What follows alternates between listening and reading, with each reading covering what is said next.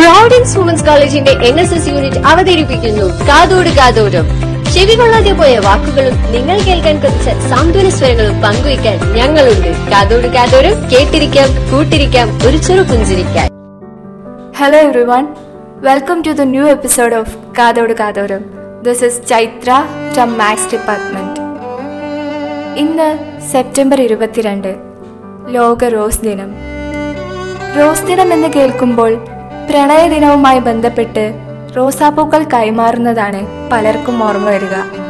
എന്നാൽ ഈ ദിനം ജീവിതത്തോടുള്ള പ്രണയത്തെ ഓർമ്മിപ്പിക്കുന്നു.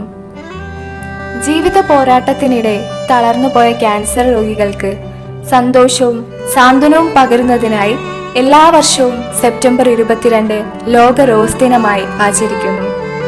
അത്യപൂർവ രോഗമായ ആസ്കിൻസ് ട്യൂമർ ബാധിച്ച് പന്ത്രണ്ടാം വയസ്സിൽ ഈ ലോകത്തോട് വിട പറഞ്ഞ മെലിൻഡ റോസ് എന്ന കനേഡിയൻ പെൺകുട്ടിയുടെ ഓർമ്മയിൽ അവൾ ലോകത്തിനായി പങ്കുവച്ച ശുഭപ്രതീക്ഷകൾ പ്രചരിപ്പിക്കുന്നതിനായാണ് ഈ ദിനം ആചരിക്കുന്നത്. മറ്റെല്ലാ കുട്ടികളെയും പോലെ മെലിൻഡയും തന്റെ ബാല്യം ഉത്സാഹത്തോടെ ആഘോഷിച്ചു നടന്ന കാലത്താണ് അവളിൽ ആസ്കിൻസ് ട്യൂമർ എന്ന അത്യപൂർവ രോഗം സ്ഥിരീകരിക്കുന്നത്. ഡോക്ടർമാർ മെലിൻഡയ്ക്ക് വിധിച്ചത് രണ്ടാഴ്ചത്തെ ആയുസ്സായിരുന്നു. എന്നാൽ തന്റെ ദൃഢമായ ആത്മവിശ്വാസം കൊണ്ട് ആയുസ് നീട്ടിയെടുത്ത് ആറു മാസത്തോളം പിന്നെയും അവൾ ജീവിച്ചു. മരുന്നുകൾ ഫലം കാണാതെ വന്ന ഘട്ടത്തിലാണ് മെലിൻഡ ആശുപത്രി വിട്ട് പാലേറ്റീവ് സെന്ററിലേക്ക് മാറിയത്. പിന്നീടുള്ള കാലം മുഴുവൻ അവൾ ചിലവിട്ടത് ലോകത്തങ്ങോളം ഇങ്ങോളമുള്ള ക്യാൻസർ രോഗികൾക്ക് സാന്ത്വനമാകാനാണ്.